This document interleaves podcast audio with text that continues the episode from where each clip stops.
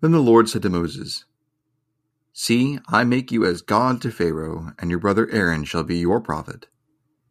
You shall speak all that I command you, and your brother Aaron shall speak to Pharaoh, that he let the sons of Israel go out of his land.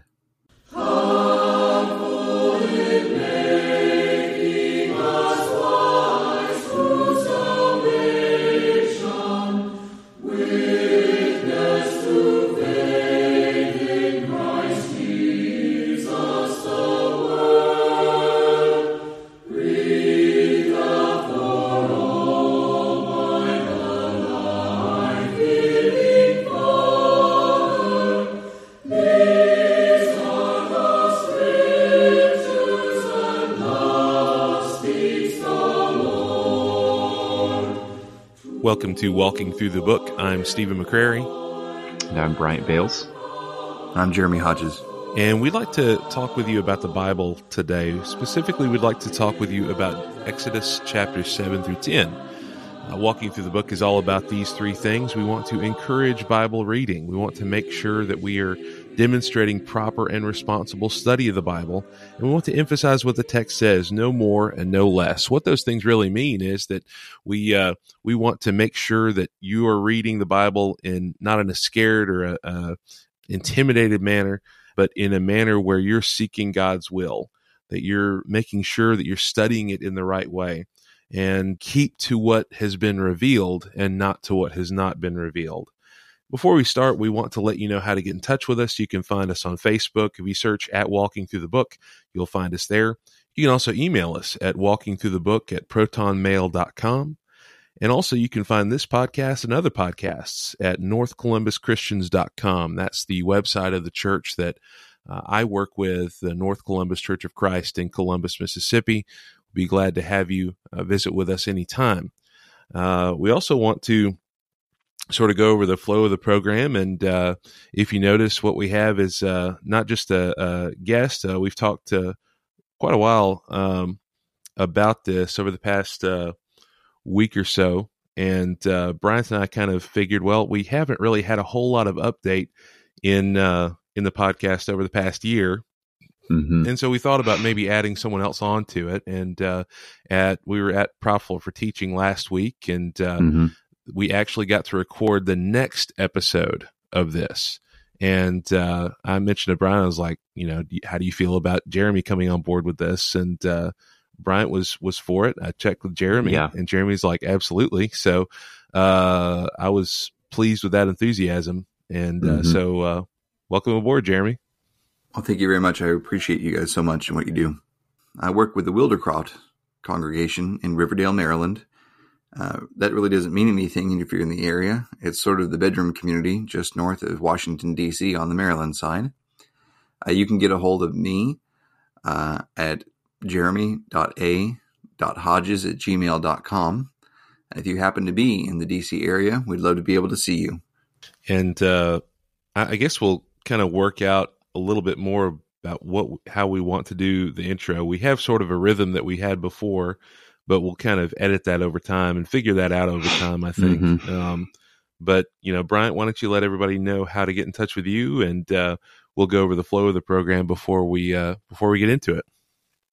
All right. Uh, so I'm Bryant Bales, and uh, I work as an evangelist with the Garden City Church of Christ, uh, just west of downtown Savannah, Georgia, uh, by the coast of Georgia. we've got a website that uh, we've just recently updated with a new URL. It's strivingforthefaith.org or .com. Uh, you'll be able to find information about the address for the congregation there. We also uh, we have a Facebook page. Um, if you type in Garden City Church of Christ on Facebook, you'll find uh, information about our location there as well. If you're ever uh, visiting, it's a good place to vacation. If uh, you want a beautiful place to spend some time and know that there's brethren nearby that you can meet with. Um, we'd love to hear from you. Uh, I've also got a personal email that's kind of silly, but it's uh, cartoonguy5 at hotmail.com if you'd want to shoot me an email.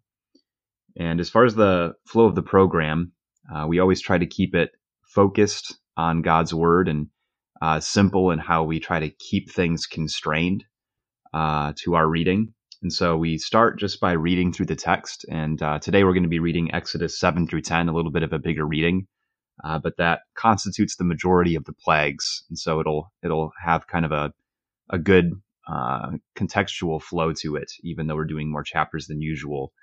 And after we do our reading, we'll just point out some initial observations that we got from the from the text, and that'll just be things that we saw from our reading. After that, we'll look at themes, and that could deal with uh, maybe the greater context of Exodus outside of our reading. Uh, we may remember some things from Genesis uh, that relate to our reading, uh, and then there may be other things that we see in the Old Testament narrative or uh, in the New Testament related to Jesus or the epistles. Um, and after we point out some themes, we'll be looking at some applications that we can make to wrap up our study. You know, I, I was just looking on the Garden City website, Bryant, and uh, you know, I, I, I think that's you up there on that mountain cliff over, you know, surveying, like looking at the at the distance and cool. everything. So, like, I mean, it's you know, pretty cool shot to have on there. So, um, all right. Uh, well, um, we're, we're going to be reading through these chapters. And uh, what versions are you guys using? What version are you using, Jeremy? New American Standard. Okay. And Bryant, are you New American Standard as well? Yeah. Yeah, I've got the same. Okay. I will provide the alternative in the original, uh-huh. quote unquote, authorized King James version. the original. That's a, yeah. Oh, okay. All right. I, I think really if you were reading, the original. Really yeah, if that's okay. No, no, no. I just I, I was surprised by it. That's all. I mean, I know you're yeah, into I vinyl. Was... I know you're into classic and vinyl, but but that's that's that's epic. It's hardcore.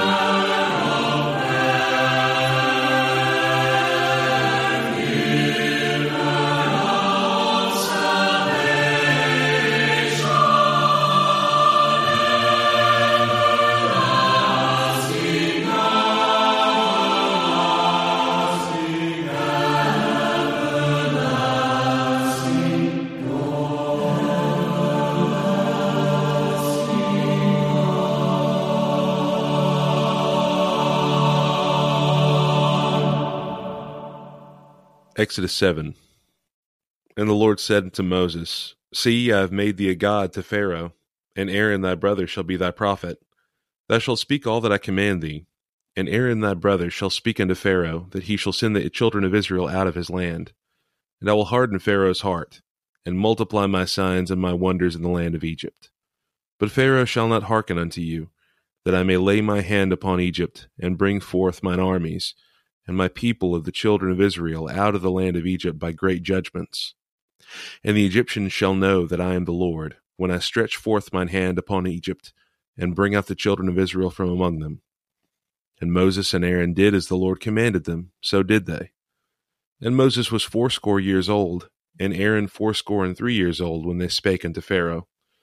And the Lord spake unto Moses and unto Aaron, saying, When Pharaoh shall speak unto you, saying, Show a miracle for you, then thou shalt say unto Aaron, Take thy rod, and cast it before Pharaoh, and it shall become a serpent. And Moses and Aaron went in unto Pharaoh, and they did so as the Lord had commanded. And Aaron cast down his rod before Pharaoh, and before his servants, and it became a serpent. Then Pharaoh also called the wise men and the sorcerers. Now the magicians of Egypt, they also did in like manner with their enchantments. For they cast down every man his rod, and they became serpents. But Aaron's rod swallowed up their rods. And he hardened Pharaoh's heart, that he hearkened not unto them, as the Lord had said. And the Lord said unto Moses, Pharaoh's heart is hardened, he refuseth to let the people go. Get thee unto Pharaoh in the morning. Lo, he goeth out unto the water, and thou shalt stand by the river's brink, against he come. And the rod which was turned into a serpent shalt thou take in thine hand. And thou shalt say unto him, the Lord God of the Hebrews hath sent me unto thee, saying, Let my people go, that they may serve me in the wilderness. And behold, hitherto thou wouldest not hear. Thus saith the Lord, In this thou shalt know that I am the Lord. Behold, I will smite with the rod that is in mine hand upon the waters which are in the river, and they shall be turned to blood. And the fish that is in the river shall die, and the river shall stink, and the Egyptians shall loathe to drink of the water of the river. And the Lord spake unto Moses, saying to Aaron, Take thy rod, and stretch out thine hand upon the waters of Egypt, upon their streams, upon their rivers, and upon their ponds, and upon all their pools of water, that they may become blood. And that there may be blood throughout all the land of Egypt, both in vessels of wood and in vessels of stone. And Moses and Aaron did so, as the Lord commanded. And he lifted up the rod and smote the waters that were in the river, in the sight of Pharaoh, and in the sight of his servants and all the waters that were in the river were turned to blood. And the fish that was in the river died, and the river stank, and the Egyptians could not drink the water of the river, and there was blood throughout all the land of Egypt. And the magicians of Egypt did so with their enchantments, and Pharaoh's heart was hardened, neither did he hearken unto them as the Lord had said. And Pharaoh turned and went into his house, neither did he set his heart to this also. And all the Egyptians digged around about the river for water to drink, for they could not drink of the water of the river. And seven days were fulfilled after that the Lord had smitten the river. Then the Lord said to Moses, Go to Pharaoh and say to him, Thus says the Lord, Let my people go that they may serve me. But if you refuse to let them go, behold, I will smite your whole territory with frogs. The Nile will swarm with frogs, which will come up and go into your house and into your bedroom and on your bed into the houses of your servants and on your people, and into your ovens and into your kneading bowls. So the frogs will come up on you, and your people, and all your servants. Then the Lord said to Moses, Say to Aaron, Stretch out your hand with your staff over the rivers, over the streams, and over the pools, and make frogs come up on the land of Egypt. So Aaron stretched out his hand over the waters of Egypt, and the frogs came up and covered the land of Egypt. The magicians did the same with their secret arts, making frogs come up on the land of Egypt. Then Pharaoh called for Moses and Aaron and said, Entreat the Lord that he may remove the frogs from me and from my people, and I will let the people go, that they may sacrifice to the Lord. Moses said to Pharaoh, The honor is yours to tell me. When shall I entreat for you and your servants and your people, that the frogs may be destroyed from you and your houses, that they may be left only in the Nile? Then he said, Tomorrow. So he said, May it be according to your word, that you may know that there is no one like the Lord our God. The frogs will depart from you and your houses and your servants and your people. They will be left only in the Nile. Then Moses and Aaron went out from Pharaoh, and Moses cried to the Lord concerning the frogs which he had inflicted upon Pharaoh. The Lord did according to the word of Moses, and the frogs died out of the houses, the courts, and the fields. So they piled them in heaps, and the land became foul. But when Pharaoh saw that there was relief, he hardened his heart, and did not listen to them, as the Lord had said. Then the Lord said to Moses, Say to Aaron, Stretch out your staff and strike the dust of the earth, that it may become gnats through all the land of Egypt. They did so, and Aaron stretched out his hand with his staff and struck the dust of the earth, and there were gnats on man and beast. All the dust of the earth became gnats through all the land of Egypt. The magicians tried with their secret arts to bring forth gnats, but they could not. So there were gnats on man and beast. Then the magician said to Pharaoh, This is the finger of God. But Pharaoh's heart was hardened, and he did not listen to them, as the Lord had said. Now the Lord said to Moses, Rise early in the morning, and present yourself before Pharaoh, as he comes out to the water, and say to him, Thus says the Lord, Let my people go, that they may serve me. For if you do not let my people go, behold, I will send swarms of flies on you, and on your servants, and on your people, and into your houses, and the houses of the Egyptians will be full of swarms of flies and also the ground on which they dwell. But on that day I will set apart the land of Goshen, where my people are living, so that no swarms of flies will be there, in order that you may know that I, the Lord, am in the midst of the land.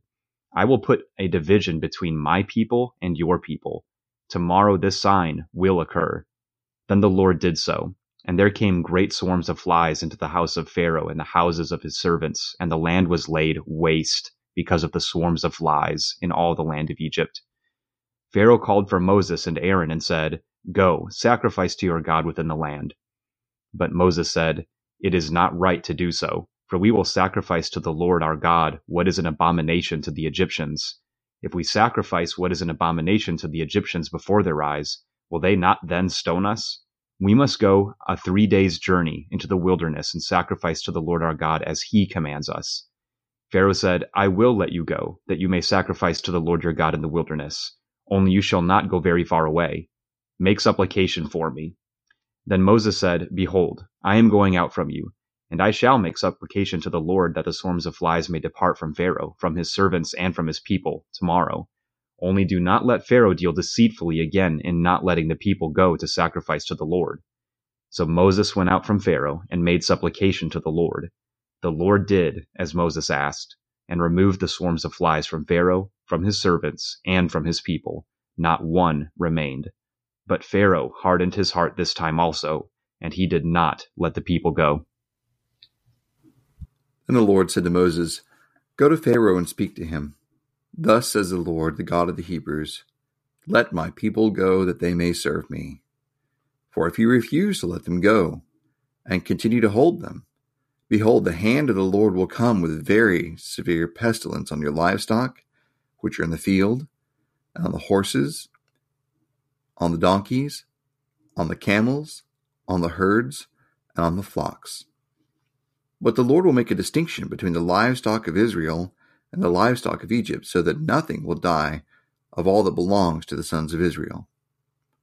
The Lord set a definite time, saying, Tomorrow the Lord will do this thing in the land. So the Lord did this thing on the next day, and all the livestock of Egypt died. But of the livestock of the sons of Israel, not one died. Pharaoh sent, and behold, there was not even one of the livestock of Israel dead. But the heart of Pharaoh was hardened, and he did not let the people go. Then the Lord said to Moses and Aaron, Take for yourselves handfuls of soot from a kiln, and let Moses throw it toward the sky in the sight of Pharaoh. It will become fine dust over the, all the land of Egypt, and will become boils breaking out with sores on man and beast throughout all the land of Egypt. So they took soot from a kiln and stood before Pharaoh. And Moses threw it toward the sky, and it became boils breaking out with sores on man and beast. The magicians could not stand before Moses because of all the boils, for the boils were on the magicians as well as on all the Egyptians. And the Lord hardened Pharaoh's heart, and he did not listen to them, just as the Lord had spoken to Moses. Then the Lord said to Moses, Rise up early in the morning, and stand before Pharaoh, and say to him, Thus says the Lord, the God of the Hebrews, Let my people go, that they may serve me.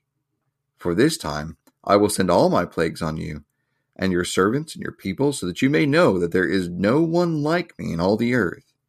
For if by now I had put forth my hand and struck you and your people with pestilence, you would have then been cut off from the earth. But indeed, for this reason I have allowed you to remain, in order to show you my power, and in order to proclaim my name throughout all the earth.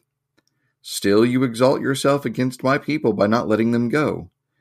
Behold, about this time tomorrow, I will send a very heavy hail, such as has not been seen in Egypt from the day it was founded until now. Now therefore send, bring your livestock and whatever you have in the field to safety. Every man and beast that is found in the field and is not brought home when the hail comes down on them will die. The one among the servants of Pharaoh who feared the word of the Lord made his servants and his livestock flee into the houses, but he who paid no regard to the word of the Lord left his servants and livestock in the field. Now the Lord said to Moses, Stretch out your hand toward the sky, that hail may fall on all the land of Egypt, on man and on beast, and on every plant of the field throughout the land of Egypt. Moses stretched out his staff toward the sky, and the Lord sent thunder and hail, and fire ran down to the earth, and the Lord rained hail on all the land of Egypt. So there was hail and fire flashing continually in the midst of the hail, very severe, such as had not been in all the land of Egypt since it became a nation. The hail struck all that it was in the field throughout the land of Egypt, both man and beast. The hail also struck every plant of the field and shattered every tree of the field. Only in the land of Goshen, where the sons of Israel were, there was no hail. Then Pharaoh sent for Moses and Aaron and said to them, I have sinned this time. The Lord is the righteous one, and I and my people are the wicked ones. Make supplication to the Lord, for there has been enough of God's thunder and hail, and I will let you go, and you shall stay no longer. Moses said to him, As soon as I go out of the city, I will spread out my hands to the Lord the thunder will cease, there will be hail no longer, that you may know that the earth is the Lord's. But as for you and your servants, I know that you do not yet fear the Lord God. Now the flax and the barley were ruined, for the barley was in the ear and the flax was in the bud, but the wheat and the spelt were not ruined, for they ripened late. So Moses went out of the city from Pharaoh, and spread out his hand to the Lord, and the thunder and the hail ceased, and the rain no longer poured on the earth. But when Pharaoh saw that the rain and the hail and the thunder had ceased, he sinned again and hardened his heart, he and his servants. Pharaoh's heart was hardened, and he did not let the sons of Israel go, just as the Lord had spoken through Moses. And the Lord said unto Moses, Go in unto Pharaoh, for I have hardened his heart, and the heart of his servants, that I might show these signs before him, and that thou mayest tell in the ears of thy son and of thy son's son what things I have wrought in Egypt, and my signs which I have done among them, that ye may know how that I am the Lord. And Moses and Aaron came in unto Pharaoh, and said unto him, Thus saith the Lord God of the Hebrews, How long wilt thou refuse to humble thyself before me? Let my people go, that they may serve me. Else, if thou refuse to let my people go, behold, tomorrow will I bring the locusts into thy coast, and they shall cover the face of the earth, that one cannot be able to see the earth. And they shall eat the residue of that which is escaped, which remaineth unto you from the hail, and shall eat every tree which groweth for you out of the field. And they shall fill thy houses, and the houses of all thy servants, and the houses of all the Egyptians, which neither thy fathers nor thy fathers' fathers have seen, since the day that they were upon the earth unto this day. And he turned himself and went out from Pharaoh. And Pharaoh's servant said unto him, How long shall this man be a snare unto us? Let the men go, that they may serve the Lord their God. Knowest thou not yet that Egypt is destroyed? And Moses and Aaron were brought again unto Pharaoh. And he said unto them, Go, serve the Lord your God. But who are they that shall go? And Moses said, We will go with our young and with our old, with our sons and with our daughters. With our flocks and with our herds will we go for we must hold a feast unto the Lord. And he said unto them, Let the Lord be so with you, as I will let you go, and your little ones. Look to it, for evil is before you. Not so. Go now, ye that are men, and serve the Lord, for that ye did desire. And they were driven out from Pharaoh's presence. And the Lord said unto Moses, Stretch out thine hand over the land of Egypt for the locusts, that they may come up upon the land of Egypt, and eat every herb of the land, even all that the hail hath left. And Moses stretched forth his rod over the land of Egypt, and the Lord brought an east wind upon the land all that day, and all that night. And when it was morning, the east wind brought the locusts. And the locusts went up over all the land of Egypt, and rested in all the coasts of Egypt very grievous were they. Before them there were no such locusts as they, neither after them shall be such. For they covered the face of the whole earth, so that the land was darkened, and they did eat every herb of the land, and all the fruit of the trees which the hail had left. And there remained not any green thing in the trees, or in the herbs of the field, through all the land of Egypt. Then Pharaoh called for Moses and Aaron in haste, and he said, I have sinned against the Lord your God and against you now, therefore, forgive, I pray thee, my sin only this once, and entreat the Lord your God, that he may take away from me this death only. And he went out from Pharaoh and entreated the Lord. And the Lord turned a mighty strong west wind, which took away the locusts and cast them into the Red Sea. There remained not one locust in all the coasts of Egypt. But the Lord hardened Pharaoh's heart, so that he would not let the children of Israel go.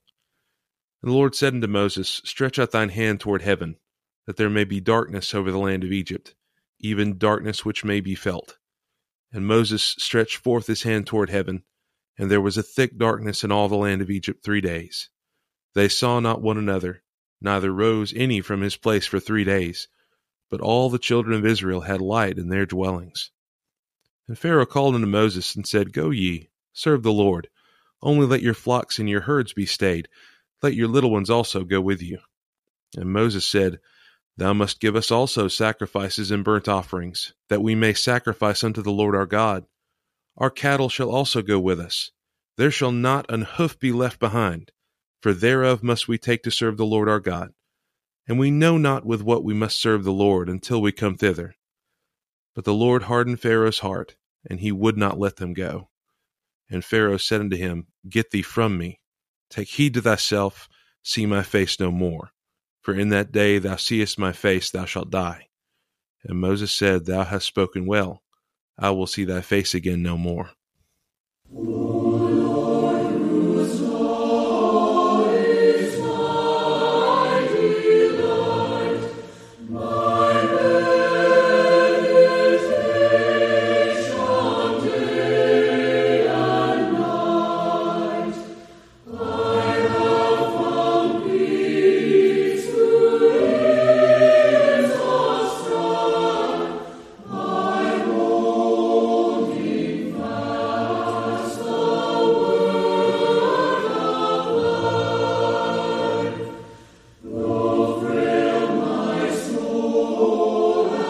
Thing I, was, I saw something that I, I, didn't notice until now. Um, mm. Verse twenty and twenty-one of chapter nine.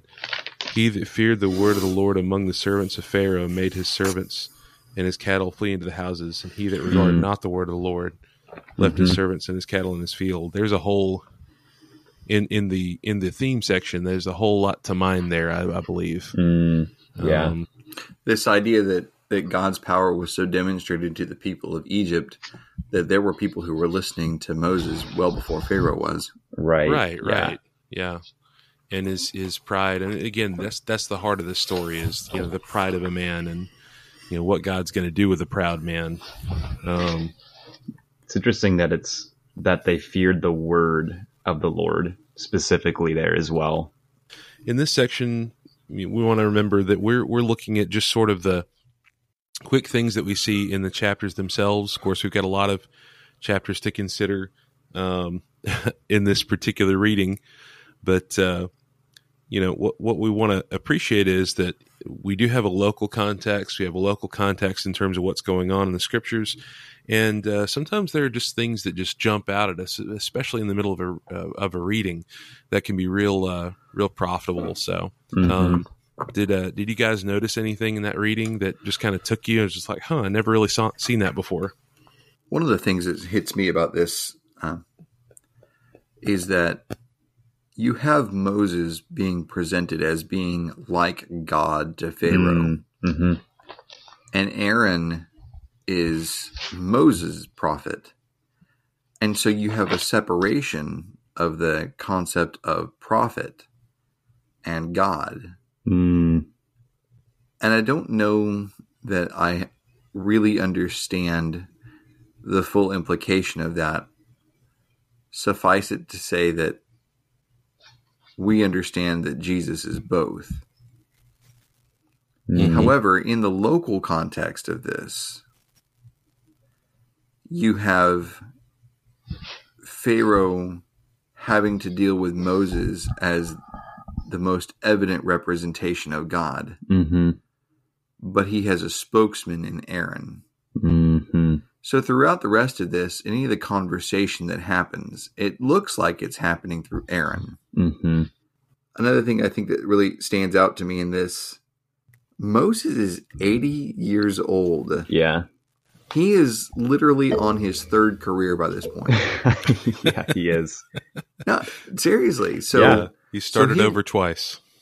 he has started over twice. He starts off as as this prince uh, under Pharaoh functionally. He's adopted into Pharaoh's house. His second career is, you know, he's on the lam. He's over in Midian, and he's settled into that. He's become a shepherd. And he's right. He's a shepherd and a family man. And then now he's back to work, and it's a completely different set of work. Yeah, and and you know, we've we've talked about in the scope of this podcast where you, see him, you know, when you see him kill the Egyptian, um, and you know, trying to defend his Hebrew brother, um, not literal brother, but uh, th- we we kind of speculated as to you know maybe he tried to start an uprising right then and there. He he he might have been ready, in fact, to free the people at that time but uh, it wasn't the right time as far as God was concerned. And uh, Right. so, you know, th- there there's there is indeed a timing to all this, and and and I think Moses' age plays into that. That that you know this is the time. It's it's almost like you know the time is fulfilled. I mean, this is this is when this is going to happen. Yeah, and it makes me think that you know, I'm, even though the end of Moses' life, it's pointed out that you know he was full of of vigor and you know that he had just really retained uh, you know his his strength. Um, it seems like you could make you could make a point about Moses not having none of this being accomplished by his own strength. Um, Mm-hmm. kind of like Zechariah uh, would say later, not by might nor by strength, but it makes me think that the power was not in Moses, but as this progresses, it seems like there would be a fear created in what Moses' presence would represent. You know, that just seeing Moses would terrify you, you know, not because of his appearance, not because he looks you know, magnificent and strong, but because of what you know is connected with his presence as well. Wow, there's a lot of. we need to get back to that on application. Yeah. Um, because there's a lot there's a lot to unpack there as well. But but specifically, one of the things that that you know is very uh, important to notice in these plagues is that again, I think it's a minority of times that Moses himself is the one that's instigating these plagues. Generally, right. this is just Aaron, Right. and uh, you know Aaron's the one that's actually out there and doing his thing, and uh, you know there's a lot of uh, uh, symbolism to unpack there as well. But you know all these plagues, you think about how terrible they would have been, and how things are just getting worse and worse and worse over time, and until it gets to the point where you know the enchanters they. You know, you get to the point of the lice, and, and they're saying in chapter eight, verse nineteen, "This is the finger of God," and uh, you know, so so they've given up. They're they're like, we're done. We can't do anything, any of this. And then you get to chapter ten, where Pharaoh's servants are saying to him, verse seven, "How long shall this man be a snare unto us? You know, he's how long is you going to let this go on? Don't you see that Egypt is destroyed?" And uh, so the servant saying that I think is interfering with the whole sense that Pharaoh as God thing. I mean, that's that's kind of getting in the way of that Mm. mindset. I think, and and and uh, again, we talked about uh, in in chapter nine that you know you see that he that feared the word of the Lord, verse twenty, among the servants of Pharaoh, made his servants and cattle flee into the houses. You know, so that so the the, the Egyptians had a uh, you know the servants of Pharaoh they had a choice as well. They understood Right. at least what was being told them, and some of them made the choice to honor the word of the Lord, and some of them Right, didn't. right, right. Yeah, you can really see how God through this is striving to engage the mind. You know that just the the slowness in a sense of starting with the snake, the rivers being turned to blood, like you're being confronted with the ability to comprehend what's going on and to make a conclusive decision based on time being given to you to think through the situation. You know, and it's clear that God wants understanding through all of this. part of that I think is also, and I'm sure that you guys have talked about this previously, that he is executing his judgments not just on Egypt, but on all the gods of Egypt. Right. And I think that that's a great plays into this idea.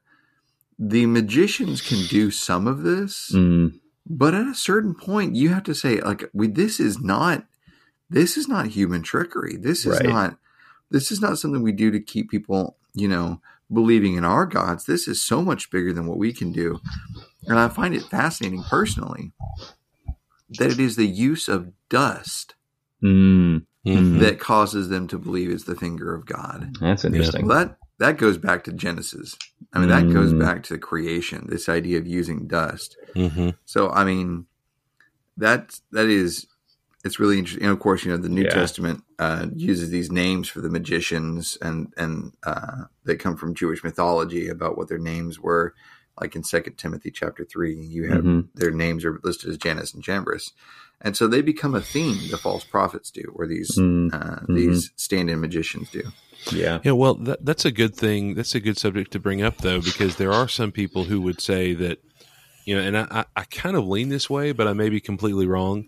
Um, you know, which, which should kind of be our, you know, pat answer to just about anything as preachers, right? Uh, you know, kind of lean this way, but I could be completely wrong. uh, but, but you know, the I mean, chapter seven in verse twelve, they cast down every man his rod, and they became serpents. But Aaron's rod swallowed up their rods. I, I don't know. I mean, uh, maybe it reads differently in other translations, but that sounds to me like they cast down their rods, and their rods became serpents.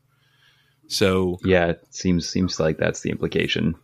there's a possibility in my mind that that for whatever reason God was allowing them to have uh, some modicum of uh, supernatural ability in a way to trick people, and that doesn't give them power necessarily. It's only what God was allowing them to do. But at least that's that's just in my mind. But I, I welcome uh, you guys' perspectives. Well, I mean, it might be. I think it certainly might be. But at the same time, I've watched a street musician, not musician, magician. I'll try it again. at the same time, I've seen a street magician turn a handkerchief into a live dove. Mm, I cannot tell you how he did that. I have no idea how he did that. I mean, I can. St- I'm easily fooled by magicians. There are people who are really good at being able to see the prestige and all that, and that's great for them. I'm terrible at it. Um, and so every time I see them do things like that, I just stand there with my my jaw agape and say, "Wow." Right. yeah. I'm easily amused, obviously. But there is a limit. They might be able to take, because I can understand, if I think about it long enough, I can understand the similarity of the shape of a staff and having a cobra stuck in a staff somewhere and turning that, that staff into a cobra. If they're really good, maybe they can do that. And I can understand maybe you find a way to turn like water red. There's lots of different things you can do, and maybe it can look like blood. Maybe it's convincing enough. But after a while, I got, I love how strong it is, you those people just hit like the ground, dust came up, and then it was bugs. Yeah. And that's that's weird, man. yeah, yeah. No, it's it's it's it. They the it's it's funny how quickly the enchanters just drop out. They're, just like after a few, they're like, "Nah, we're this is this is all we can do, man." And uh, yeah, and, and yeah, that's I, I, could I could see how you you imagine how all this you know might have looked, and um, people have imagined this in so many ways for so many years, but um, but the the important thing to appreciate is that God again we get to the core of it. Here's a proud man who's sitting on a throne who says, you know, who is this God? You know, uh, why why should I care about this? And then God's saying, okay, here's why you should care. And uh, he is he's wrecking his nation. He's wrecking the situation of his people. And uh, what we want to appreciate again is people read this in such ways that they want to say, well, God did this, God did that. And God does all these things, but why does he do them? He does them Right. because a proud man is unwilling to do what he says, what he commands him to do. Well, and it's interesting with the progression that we're we're talking about. You know, I feel like it God and his humility and just how God is making an appeal so gently. Um, it can make Pharaoh and his magicians obviously feel like they're in a battle with a power that they can compete with. You know, and you imagine the the thrill of you know Moses and Aaron coming. They're the uh, representatives of this slave nation in their midst, and how empowering it could seem to Pharaoh that you know the message of this God is coming through these men who are performing these signs that I can imitate. Um, you know, because you think about Pharaoh and just the position that he would see himself in, and just the threat that this would be to his own pride and power, and um, just even thinking that if if he can withstand this, you know, the kind of reputation that he could gain by you know having the endurance to overcome Right. the power of a god coming against him and his nation. Um, Stand, And so it- standing up to this challenge. Right, right, exactly, exactly. And, and and again, it's it's God's gentleness, it's God's humility that is becoming the license for Pharaoh's pride. Hmm. And I think that's important for understanding. You know, we we're going to have conversations with our friends Mm, about God hardening Pharaoh's heart, right. Yes. and a lot of our friends and neighbors will pretend like it's some supernatural, a supernatural prevention that hero that Pharaoh is prevented from being the humble the way that he he should be. Therefore, God was being unfair or is uh, he's wrong in the way that he deals with the man that he makes hard. But the progression of the miracles is absolutely the methodology which he hardens his heart through. right. Mhm. He chooses to let Pharaoh think he's strong enough in the beginning to compete. And slowly that falls away. Right. Right. And then over time, he thinks, oh, this is survivable. Moses even says it. He goes, I know that you don't really believe this. And you have this parenthetical note that says, all right, all right. So the barley and the flax, that's, Right. that's gone. But you Yeah. know what? We, we've got the wheat and the spelt later. We'll, we'll be okay. We can get through this thing. yeah. And so you have the idea in the beginning that I can compete, and and then that takes a while for him to realize, no, I can't. Well, maybe we can survive this thing. Mm, And after a while, he has to realize, maybe no, we can't. mm, Wow. And that that is the demonstration. God hardened Pharaoh's heart because he didn't bring everything against him in the very beginning. right. That's such a good point. Yeah. yeah. So we want to appreciate that that you know these things are getting worse and worse, and as we keep going and, and thinking through this, we want to you know just keep that core in our mind that you know this is this is what God does to a proud man. it wears him down over time, and uh, uh, and, and and in the same time, he's freeing his people. Um, Right. So there's there's these different aspects there. You think about the history of the Egyptians and and the legends about you know their gods. Then you know there's plenty of trickery and uh, you know craftiness among the gods that I've heard of. That you know they trap each other in certain ways and things such as that. You know, it's like any pagan society. Um, the gods are going to act pretty much just like humans. There's not going to be anything really, um, you know, appreciable about their behavior. Um, so, you know, why wouldn't Pharaoh look at this and say, "Oh, some god I don't know about wants to tangle. Okay, let's go." Um, but in general, you know, I, I think so. so anyway, my, I think I think all those points are very well taken. One of the things I think we can see in this is that Pharaoh continually offered a compromise. Right. Yeah. Over and over and over again, he said, You can get out of this with most of your requests. You can go and it's just the guys, just the guys, mm-hmm. and, and, and that will work.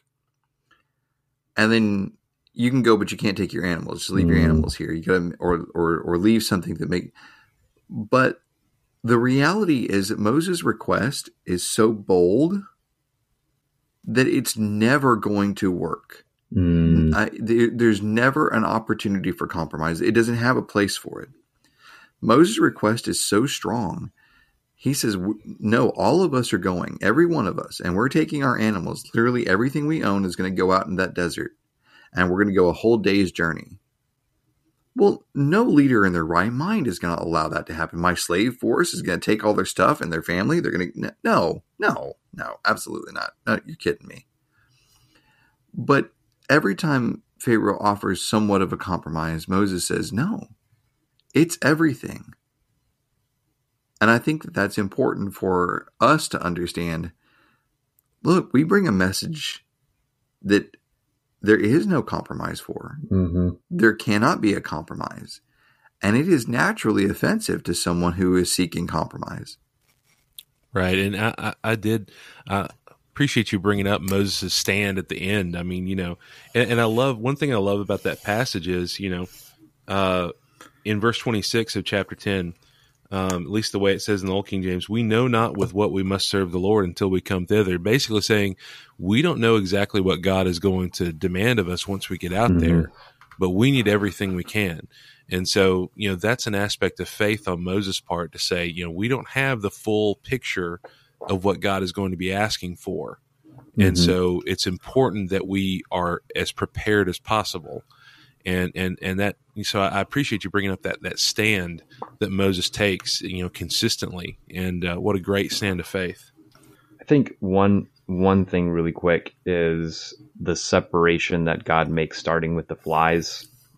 You know, that he's going to separate the Egyptians from the people of Israel. And I was wondering if you guys had any thoughts on the fact that there's not a separation made until the fourth plague and how that may have impacted the Israelites to kind of be in the oh, midst wow. of the experience up to that point. Yeah, that's uh that's that's really interesting. I hadn't I had not considered that, and I think that's a fantastic point. Um, you know, the Israelites were right there seeing all this happen, and you know those first four plagues all are all throughout the land, and then uh, which which plague does that does he make uh, that difference? The flies. Uh, the flies. Yeah. So it's in chapter eight, uh, verse twenty-two. Yeah. Yeah. Sever. I will sever in that day the land of Goshen. So, so that there you have that separation there. Um, you know, so I guess you know you, you would think about too. I mean, the first plagues are pretty great, but then there's like I don't know. That's that's that's that's interesting too on so many levels because it speaks to the fact of God allowing His people to be tried and suffer right. with the Egyptians, mm-hmm, mm-hmm. and then uh, it changes to a point where He sort of shepherds them and and watches mm-hmm. over them and protects mm-hmm. them. And, uh, you know, it's interesting that it is right after the Egyptians admit that they mm, cannot do it. That's interesting. That God says, now I'm really going to ramp uh, this up. Yeah. Wow. Mm. My people won't even be dealing with the same stuff you will be. Mm. Now, this separation even continues. I'm glad that Bryant brought that up because you talk about themes. Later on, uh, not only in Exodus 15 26, but also in Deuteronomy 7 15, it specifically says that they won't be dealing with the same kind of diseases that the Mm. Egyptians have. He says it Mm. he also he repeats the same thing in Deuteronomy twenty eight sixty. Uh, he says it again in Deuteronomy twenty nine twenty two. This is a major theme throughout the law Mm. That God creates a separation between His people. Now, there might be a lot of different ways that that comes about. First of all, you have all the kosher food laws. You have all the different ways that God wants His people to live. The way that He wants them to stay away from communicable diseases by paying attention to the things in the law. So there's lots of there's lots of ways that this is fleshed out hmm but the separation isn't one that stops. Now, Mm. of course, Israel being a holy people among the nations is a major theme throughout not only Right. the Old Testament, but also God's people being different in the New too. Absolutely, and so uh, uh, I think that is one you know common thread that we see all through all throughout. hmm You know, another thing I wanted to bring back up the sense of uh, the Pharaoh's servants being able to heed the word of the Lord and fear the word of the Lord. Um, You know, that's that's pretty important throughout the scope of the whole of the Bible. Um, even the under the old law, God was telling His people, "You will accept the stranger among you. You will, you know, uh, you know, welcome them, basically, receive them." Um, and the fact that we see in the New Testament that the Gentiles were a law unto themselves. Uh, so we, it's well established in Scripture that God at this time was looking at men in such a way that you know you live under the law that you're given, and uh, you do the best you can with that, and that's that's how you'll be judged. Uh, but of course, the difference that we find, for example, in Acts uh, 17, uh, is that you know those times of ignorance God overlooked, but now commands all men everywhere to repent.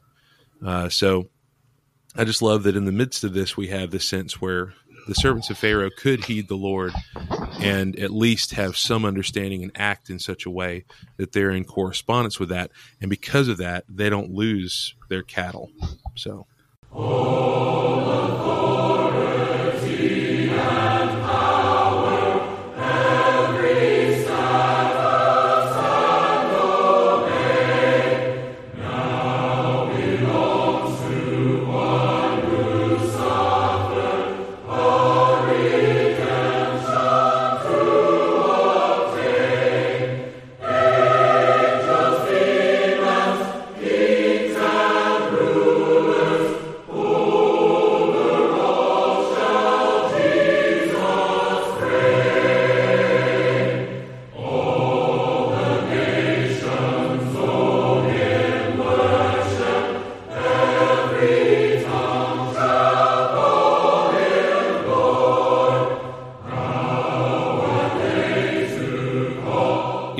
Things that, that I think we connect to throughout the whole of Scripture, you know, again, what does God do with a proud man? Uh, the New Testament tells us that, you know, the proud and the haughty and the arrogant, uh, you know, well, Proverbs as well tells us that that, that haughty person, he's not going to be successful in the eyes of God. Um, He's going to hold on to whatever he can scramble onto, but ultimately, it's all for nothing. Um, and uh, I just I think there's a number of figures you could think of all throughout Scripture that sort of emulate the same kind of mindset that this fella has. I think one of the most immediate, um, you know, parallels to Pharaoh here might be uh, Herod in the Book of Matthew and Luke. Um, you know, Herod the Great uh, is who I would think of, Herod the Tetrarch, but uh, I don't know if there are any other thoughts that y'all might have about that, or in general, or any other people Hmm. you might suggest as parallels with this. Well, I certainly think that anytime you have God's people having to deal with a significant ruler, you have to remember that God will do this to a ruler and he will humble him. Mm. You think about even the humbling that God had to do on Nebuchadnezzar. Right. So God's people are very close to Nebuchadnezzar. All the relationship is a little bit different. I think that Daniel has a different relationship with Nebuchadnezzar than Moses has with Pharaoh. But you still have the humbling of the proud and the mm-hmm. demonstration mm-hmm. of God's people being different mm-hmm. than everybody else. But talking about the humbling of the nation too, not just the person of Pharaoh, because this idea of what happens to the Egyptians and how God kind of overthrows the whole nation of Egypt and all of their gods becomes a theme throughout Scripture. Uh, you have, you know, the, the, remembrances of this time when the Philistines take the ark. Mm-hmm. And they're worried about being too arrogant. They said, guys, we got to be humble ourselves because right. this is the God who beat the Egyptians. Mm-hmm. You have Rahab, who remembers that God overthrew Egypt in taking his people out. And so she says, Our nation can't stand that. No, there's no way. We're scared to death of these people because their God overthrew Egypt. And so it's not just a humbling of an individual, although that's important to understand. This is a humbling of an entire nation. Right. And their theology. Mm-hmm. It seems like that's kind of the point that Romans 9 is making. Um, you're talking about the humbling of an entire nation. You know, it seems like Romans 9 when it's talking about Pharaoh and hardening his heart and uh, verse 22 and 23 of Romans 9 specifically, where it says, What if God, although willing to demonstrate his wrath and to make his power known, endured with much patience vessels of wrath prepared for destruction? And he did so to make known the riches of his glory upon the vessels of mercy, which he prepared beforehand for glory or rather upon vessels of mercy, not the vessels of mercy there.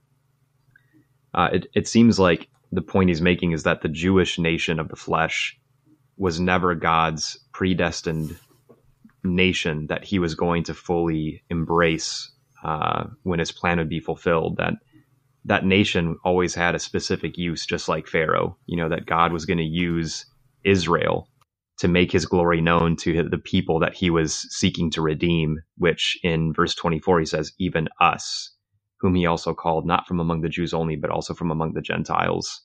So we seeing God's power through Jesus among the Jews and just the entirety of God's plan in the Jewish nation, you know, we, I think, are ultimately to have the same kind of fear and respect and joy in deliverance that the Israelites had coming out of bondage um, under Egyptian rule, uh, which may even represent you know just the world at, at, at a whole. But but in Romans nine especially, you know the Jewish nation itself being like the the greatest representative of you know Pharaoh's arrogance.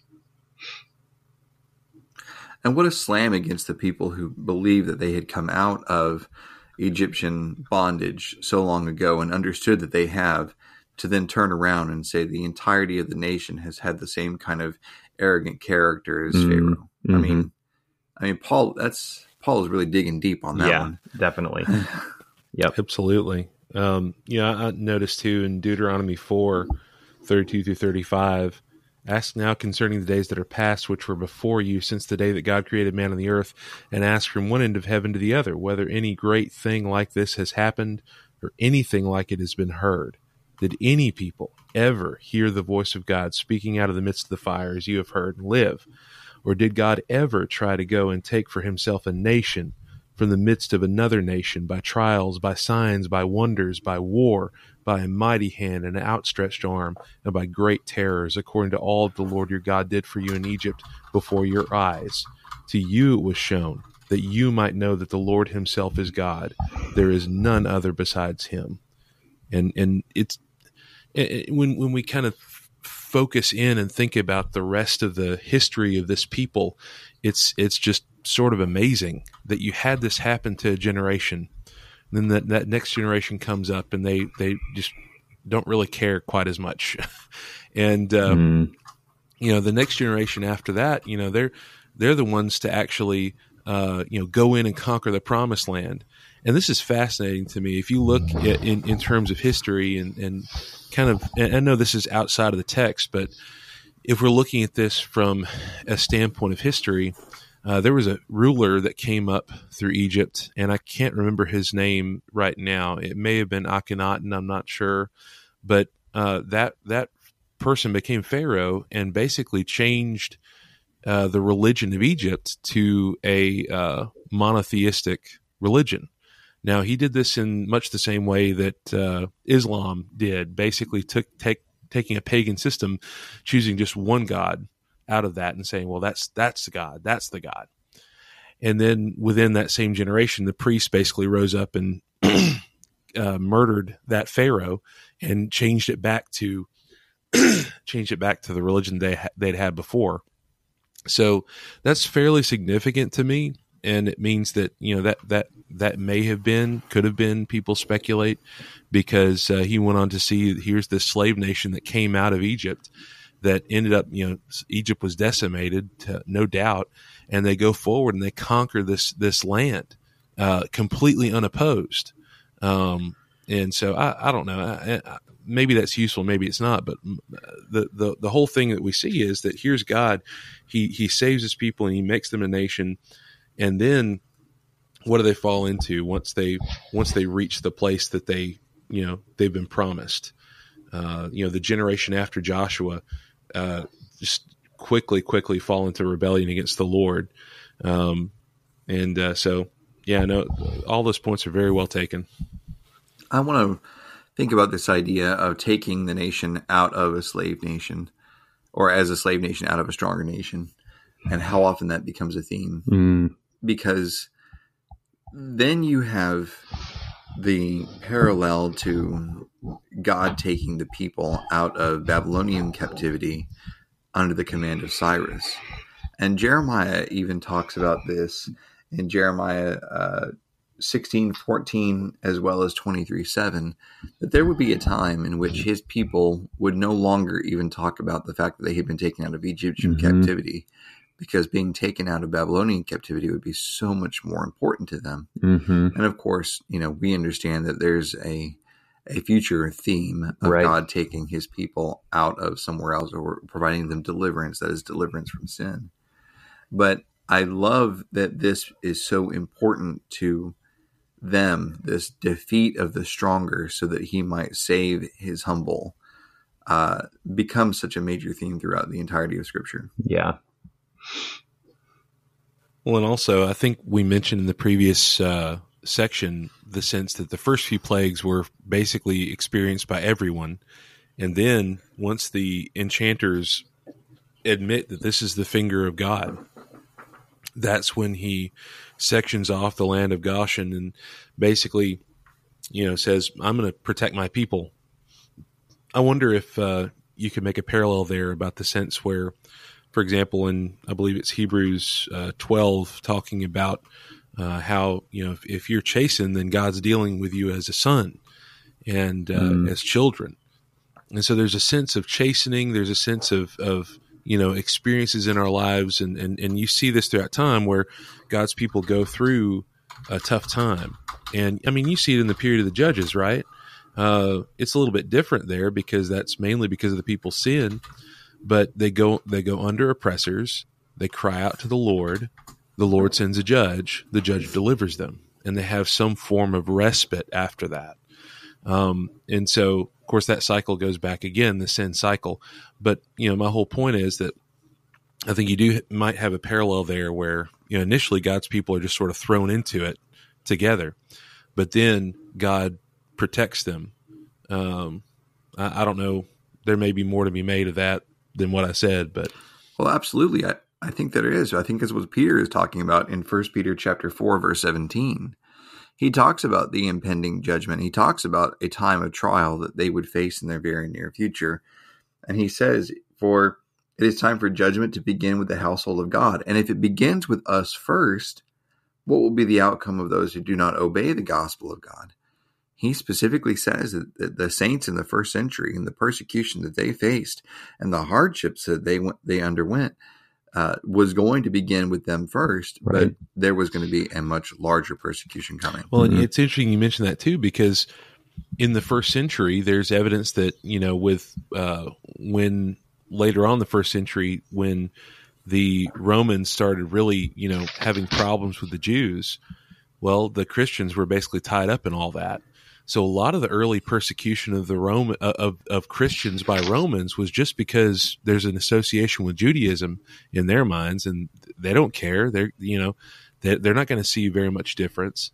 It's only I think in the early you know very early second century where you really start to see the Romans specifically leaning on and persecuting the Christians.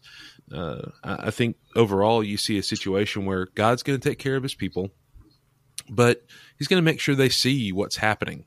And and you know they they experience this is not a normal thing. And you talk about how you know when else did this happen? And i think what we have to have to realize and think about is i don't think of i know we mentioned it last week and it'll be on the future episode for our listeners but um you know I, I can't think of another time where god directly supernaturally intervened with a nation in this level. Now, there are other ways that he takes down nations, I, I believe providentially, uh, through different armies coming in, that sort of thing. But nothing really like this. And so that, that kind of brings more power to Moses' words uh, in Deuteronomy 4. Yeah, and then just another another passage that uh, I think relates uh, to the theme that Jeremy brought up. Um, Stephen was also talking about there is Hebrews chapter 2, you know, it's starting in verse 14, dealing with God judging a greater power to bring uh, those who are enslaved out from under that power. It says, Therefore, since the children share in flesh and blood, he himself likewise also partook of the same, that through death he might render powerless who, him who had the power of death, that is, the devil, and might free those who through fear of death were subject to slavery all their lives. You know, so the idea is ultimately Satan is the ultimate Pharaoh, and that uh, God mm. through Jesus so fully made a mockery of his power um, that it shows that there's there's nothing that Satan can ultimately do uh, to overthrow God's power, despite how intimidating Satan's power can look, um, and how powerless we are of ourselves.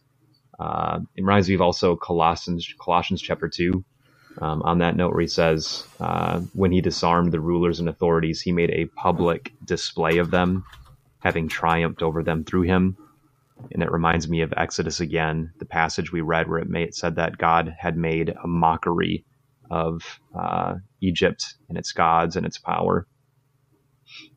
Uh, I, I, love you bringing up the thought of uh, Pharaoh as being a type of Satan, um, because you know what's what's Satan doing in the wilderness with Jesus except trying to make a bargain? Ah, uh, yeah, trying to broker good. a deal.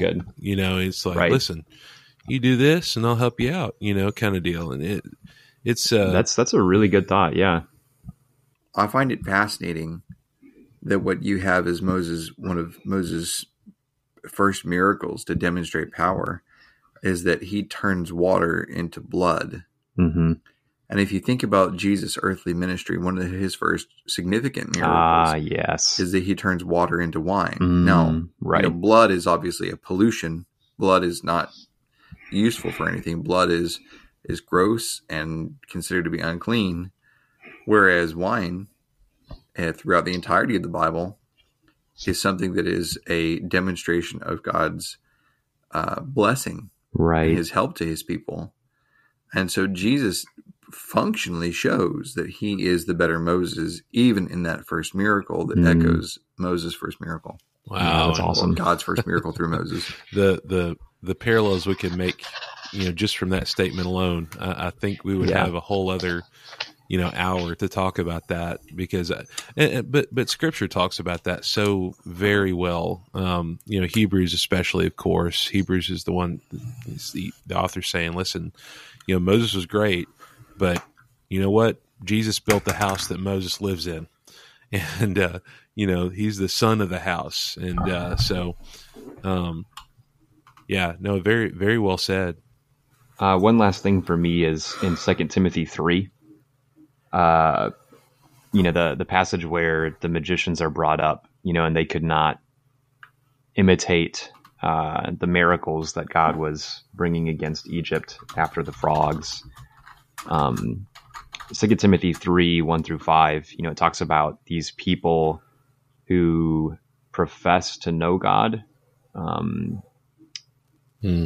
And in verse five, they they hold to a form of godliness, but they deny its power. You know, you have people who are treacherous, reckless, unholy, unloving, malicious gossips, you know, et cetera, et cetera. And it seems like the idea is you have people who are holding to a form, they're trying to imitate godliness and the form of godliness.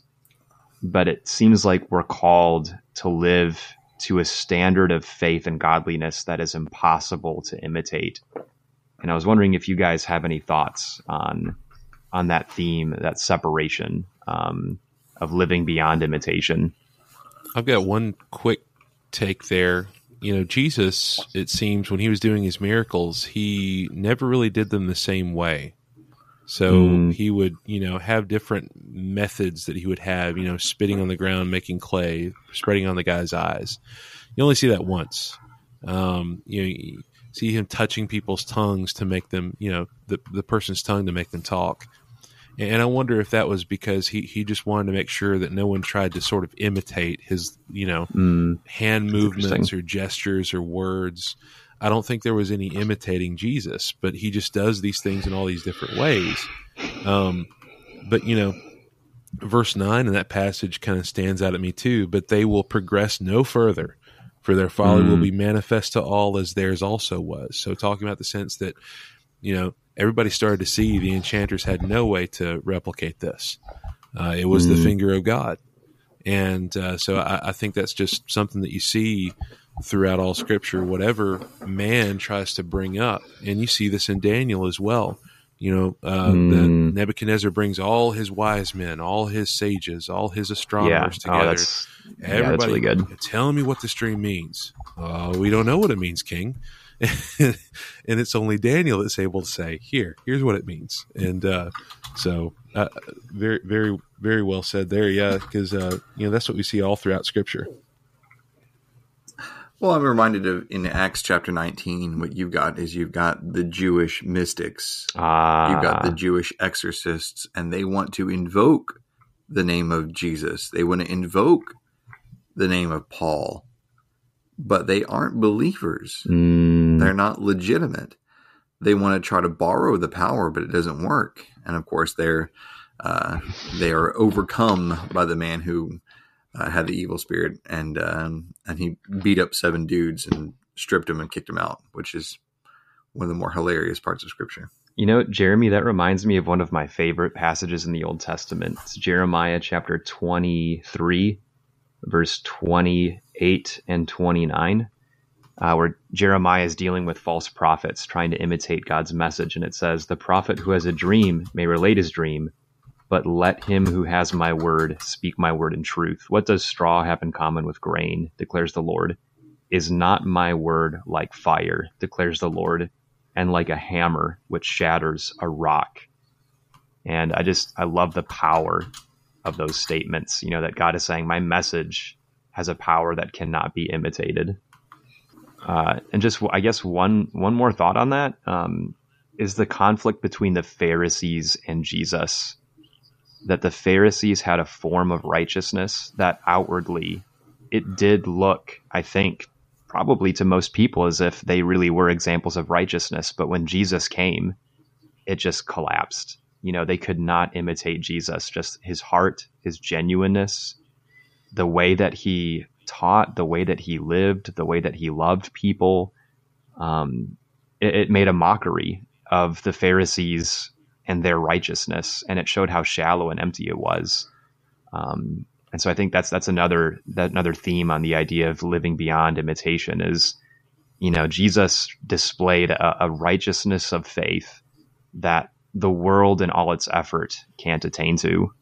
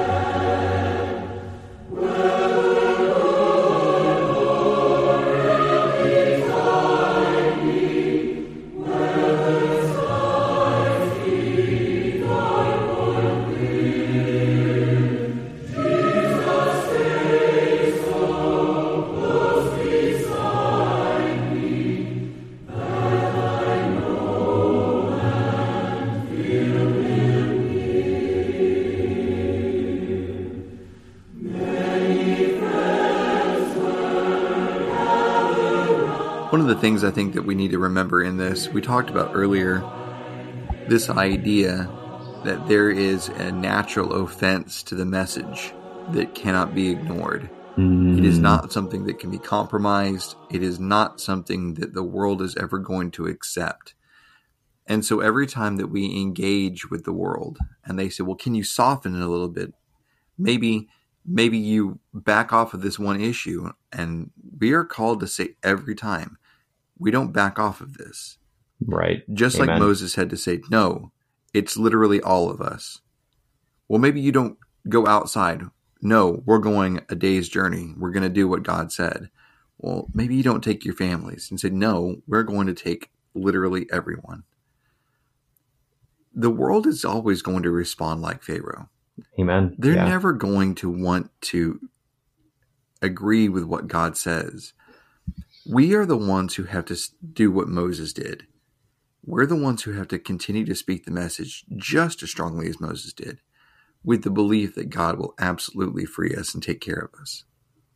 Amen. Absolutely, and it takes, you know, it, it, it's it's all the way from you know, uh, someone saying, telling their boss like, "Listen, you know, I, I'm I'm not going to work on Sunday mornings, right? I'm not gonna I'm not gonna th- that time is what I'm reserving for God."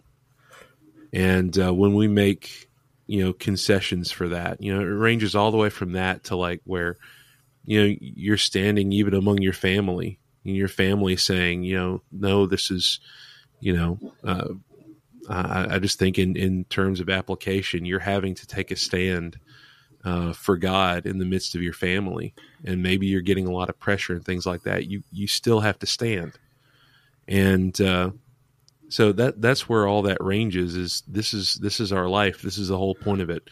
Um, if moses had acquiesced to pharaoh's deal i mean you know i i can't imagine what god might have done.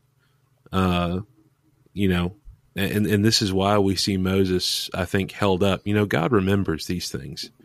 God remembers like your faith. He remembers your stand. And uh, he doesn't forget that.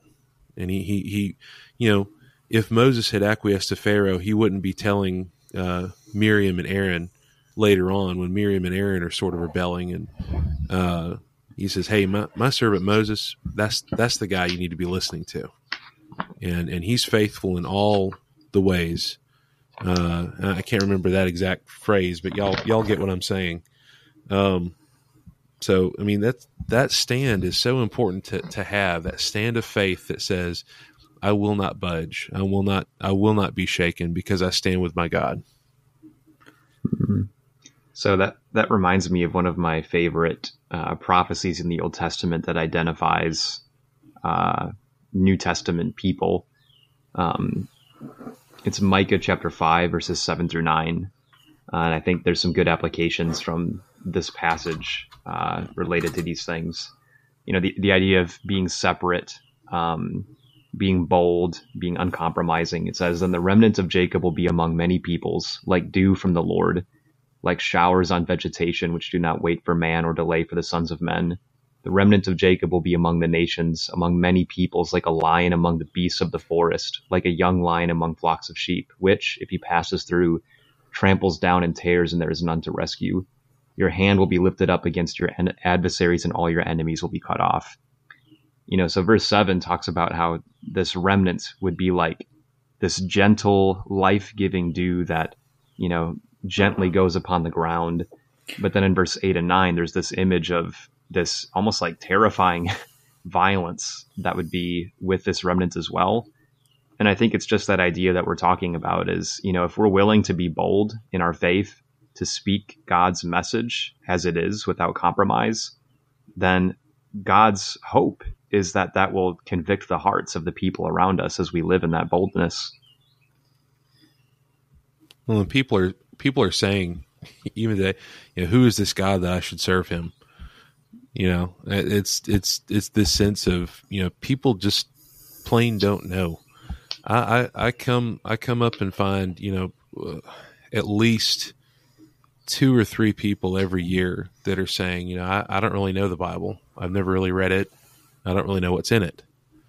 And uh, these are typically younger people, and it's just like, well, you know, and I think there's an opportunity there, uh, but you know, it's up to them as to how far they're going to try to investigate with this, and uh, you know, I, that's that. But that's the kind of society that we're in, and and I believe society is just going to get more and more like that.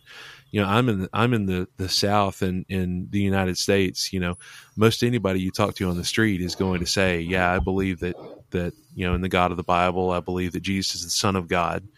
Uh, Jeremy, I don't know about where you are, but I mean, generally, anyone I talk to here is going to have that kind of at least stated faith. That's what they're saying. Whether they live up to that is another thing. But uh, but I think generally society is leaning more toward an uh, anti-religious sentiment or anti-Christian sentiment. Well, I think that that is certainly what's going on, and I don't know that we have really done a good job of utilizing the religious freedom that we've had mm. and the mm. success that we've been we've had because I think mm. that it has made us very soft and very comfortable. Mm. And I mm. think it's just become very easy for us to make these sort of compromises. And I think that we've done it over and over again.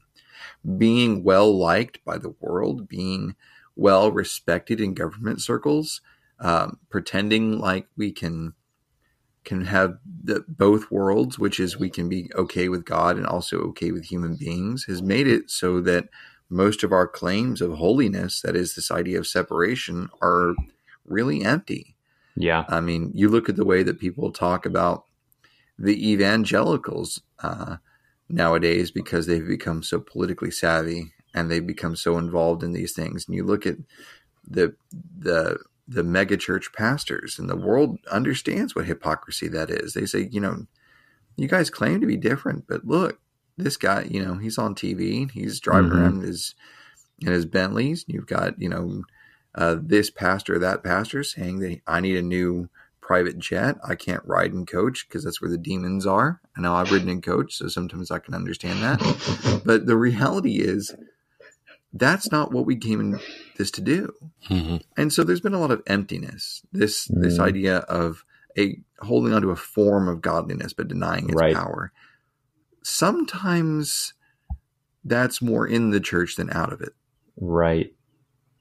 Hmm. Yeah. Yeah, and that, that makes me think, Jeremy, you know, talking about the emptiness.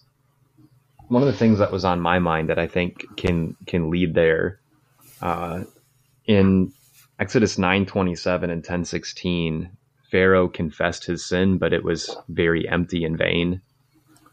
You know, and I think one of the big things with the sectional reading in Exodus is because confession is essential. It's essential. It's it is essential that we confess our sins uh, to God um, ultimately, but God is ultimately seeking repentance and surrender. Uh, and I know I've struggled with oftentimes I will confess something to God, but I won't actually surrender my will in regard to what I've confessed, and so I just end up confessing it again. Um, and I think that's that's a really important thing. Is you know, confession is not to be treated lightly, and when we've sinned against God, that is not to be treated lightly. Uh, sin shows that there is something in me that needs to be surrendered and repentance is completely surrendering. Yeah, really, this conversation is making me think about you know Second, Corinthians six, and uh, you know this may seem fairly obvious, but I think we need to remember this. Uh, Second Corinthians six fourteen through eighteen: Do not be unequally yoked together with unbelievers.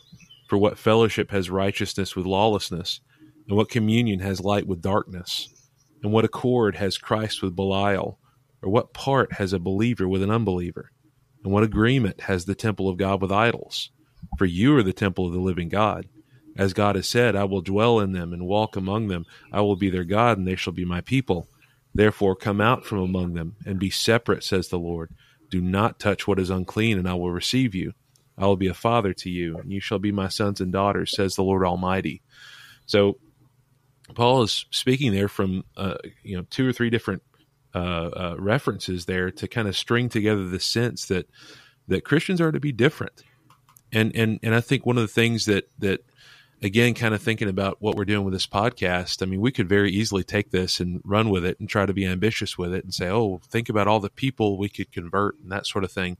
But, you know, we started at the start. I think the first uh, episode we put together, Bryant, and we talked about, you know, why we're doing this and what our point was. And we, we said our point was not to go convert the world. And that, that may be shocking to some people because, well, why wouldn't you? Well, because we, we don't really think that that's that this is the way that you do that.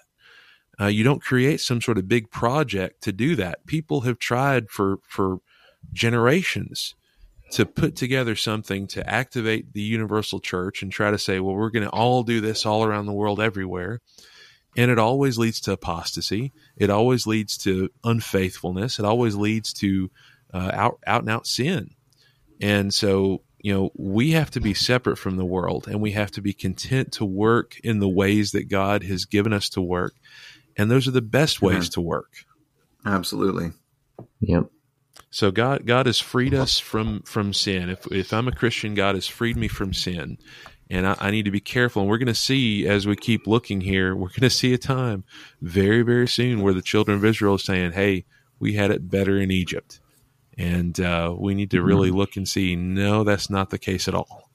And uh, mm-hmm. and and and we think that sometimes. Hey, I had it better in Egypt. I had it better in my previous life, uh, where things were easier. Maybe things felt more, I don't know, fun. I, I have fun though. I mean, I don't, I don't but, uh, but the whole, the whole point is, I mean, we, we still think about that sometimes if we're not careful and we get we mm-hmm. get an attraction to that former life. Even Christians that are that are saying, you know, uh, well, you know, uh, talking about how much they used to drink and and and do things like that, and they'll almost sort of have a gleam in their eye when they talk about it. Uh, I think we need to be very very careful about that, and and uh, and remember, hey, we're supposed to be separate. We're supposed to be different. Absolutely. Well, uh, we're so grateful for you listening again. Uh, uh check out uh, the websites of everybody involved. And again, thankful for Jeremy being along for the ride. And yeah, uh, appreciate you being here, man. And yeah. uh, looking forward I to appreciate you guys. Looking forward to recording more with you. And mm-hmm. uh, yep. thank you too, Bryant, for being available. And it's always uh, encouraging. And uh, I mean, all you guys, like all of us together. I mean, I think we can we can be integral to this. So, um, all right. Well, uh, until next time, next time we will be looking at Exodus 11 and 12. Look forward to that. And until that time, uh, study well and be lights to God's glory. Every eye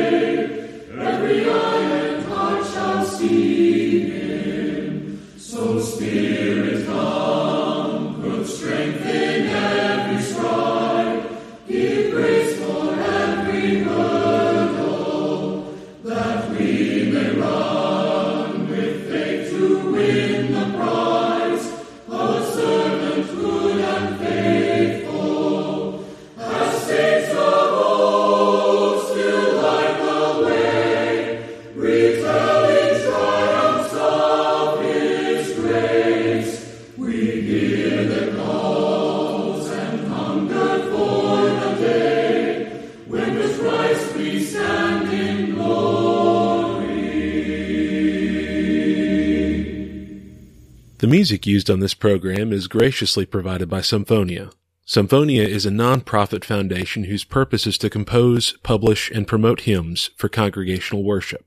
Find out more at sumphonia.com.